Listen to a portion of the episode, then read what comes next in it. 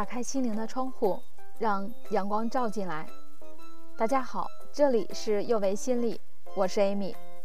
今天为大家带来的语音分享是：家有神兽，你需要一个好搭档。算算日期，从十二月二十日先是发布停课通知，马上这些神兽们在家滞留已经快一个月的时间了。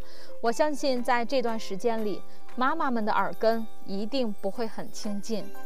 你的工作随时会被“妈妈”这两个字打断，你不知道接下来迎接你的是中午吃什么这样的灵魂拷问，还是太无聊了这样的人生困惑。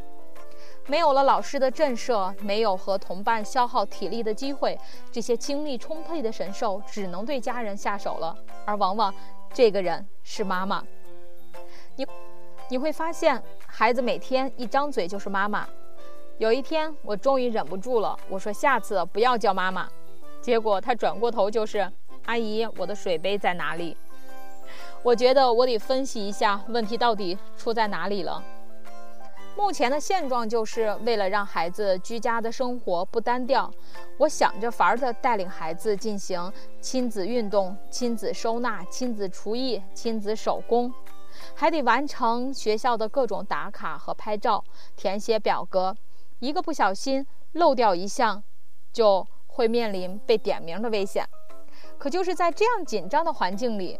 爸爸好像有神奇的隐身功能，人家总能在你手忙脚乱的时候做到独善其身，总能让孩子对他视而不见。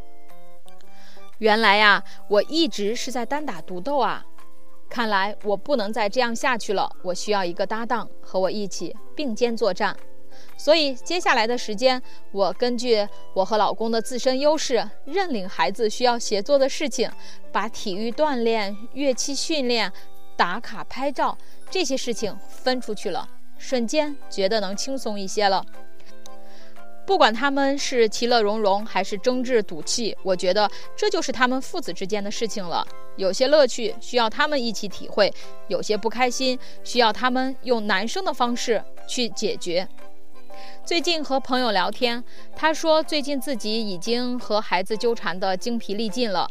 听到我还能有时间一个人独处写东西，还可以关上门做直播，他说真羡慕你有个靠谱的队友。我劝对方适当放手，给自己的老公一个表现的机会嘛。他告诉我自己和孩子说了，叫妈妈之前先停两秒，然后改成爸爸。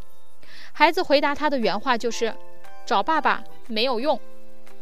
你看上面那个情境中，孩子的话里面包含了两层意思：第一，爸爸能力有限，做得不好；第二，孩子是不认可爸爸的。那你觉得造成这个结果的原因，只是因为爸爸的不给力吗？在这个过程中，我们是不是也做了一些什么，促成了这个局面呢？我就从这几个方面来说说吧。如何？培养一个好搭档。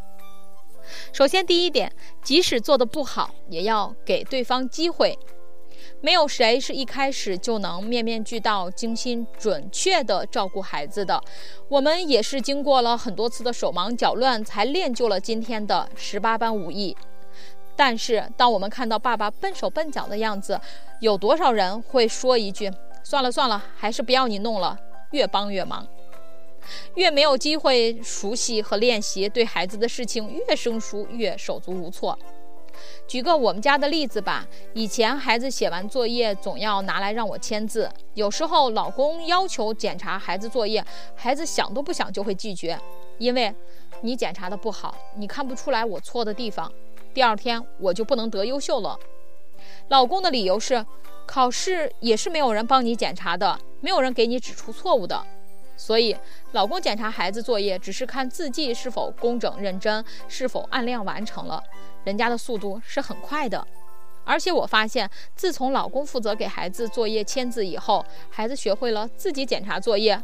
所以，放手让爸爸去尝试吧，也许在这个过程中还发展出孩子的其他技能呢。第二点，希望孩子认可自己，先要认可。有多少人希望伴侣能够多花一些时间在照顾孩子这件事情上？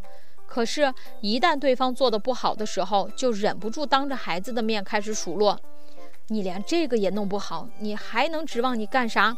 也难怪孩子不要你陪。你看，你说的越多，孩子也就越这么认为，在他心目中，爸爸好像就是天生不靠谱的。有时候我们看不上伴侣的做法，是因为我们觉得对方没有按照我们期待的方式去照顾孩子，我们觉得自己的方式才是对的，才是对孩子好的。其实，孩子需要和不同的人之间发展出不同的相处方式。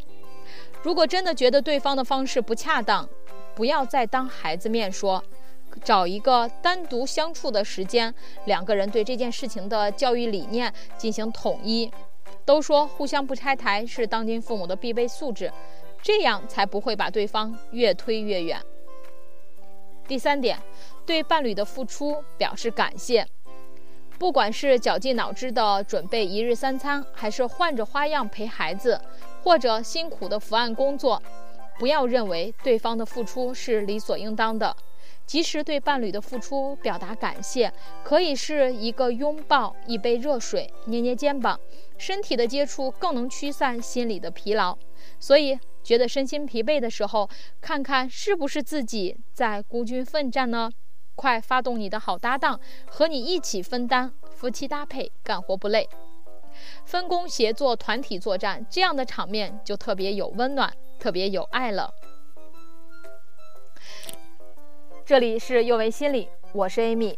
虽然我们只是心理学界的一棵小树苗，但是我们努力做到我们的最好，用真诚的态度、客观专业的方式，向每一个愿意关注我们的人分享一切你想知道，而我们又恰好了解的心理学知识。请记得，不管你在哪里，世界和我陪伴着你。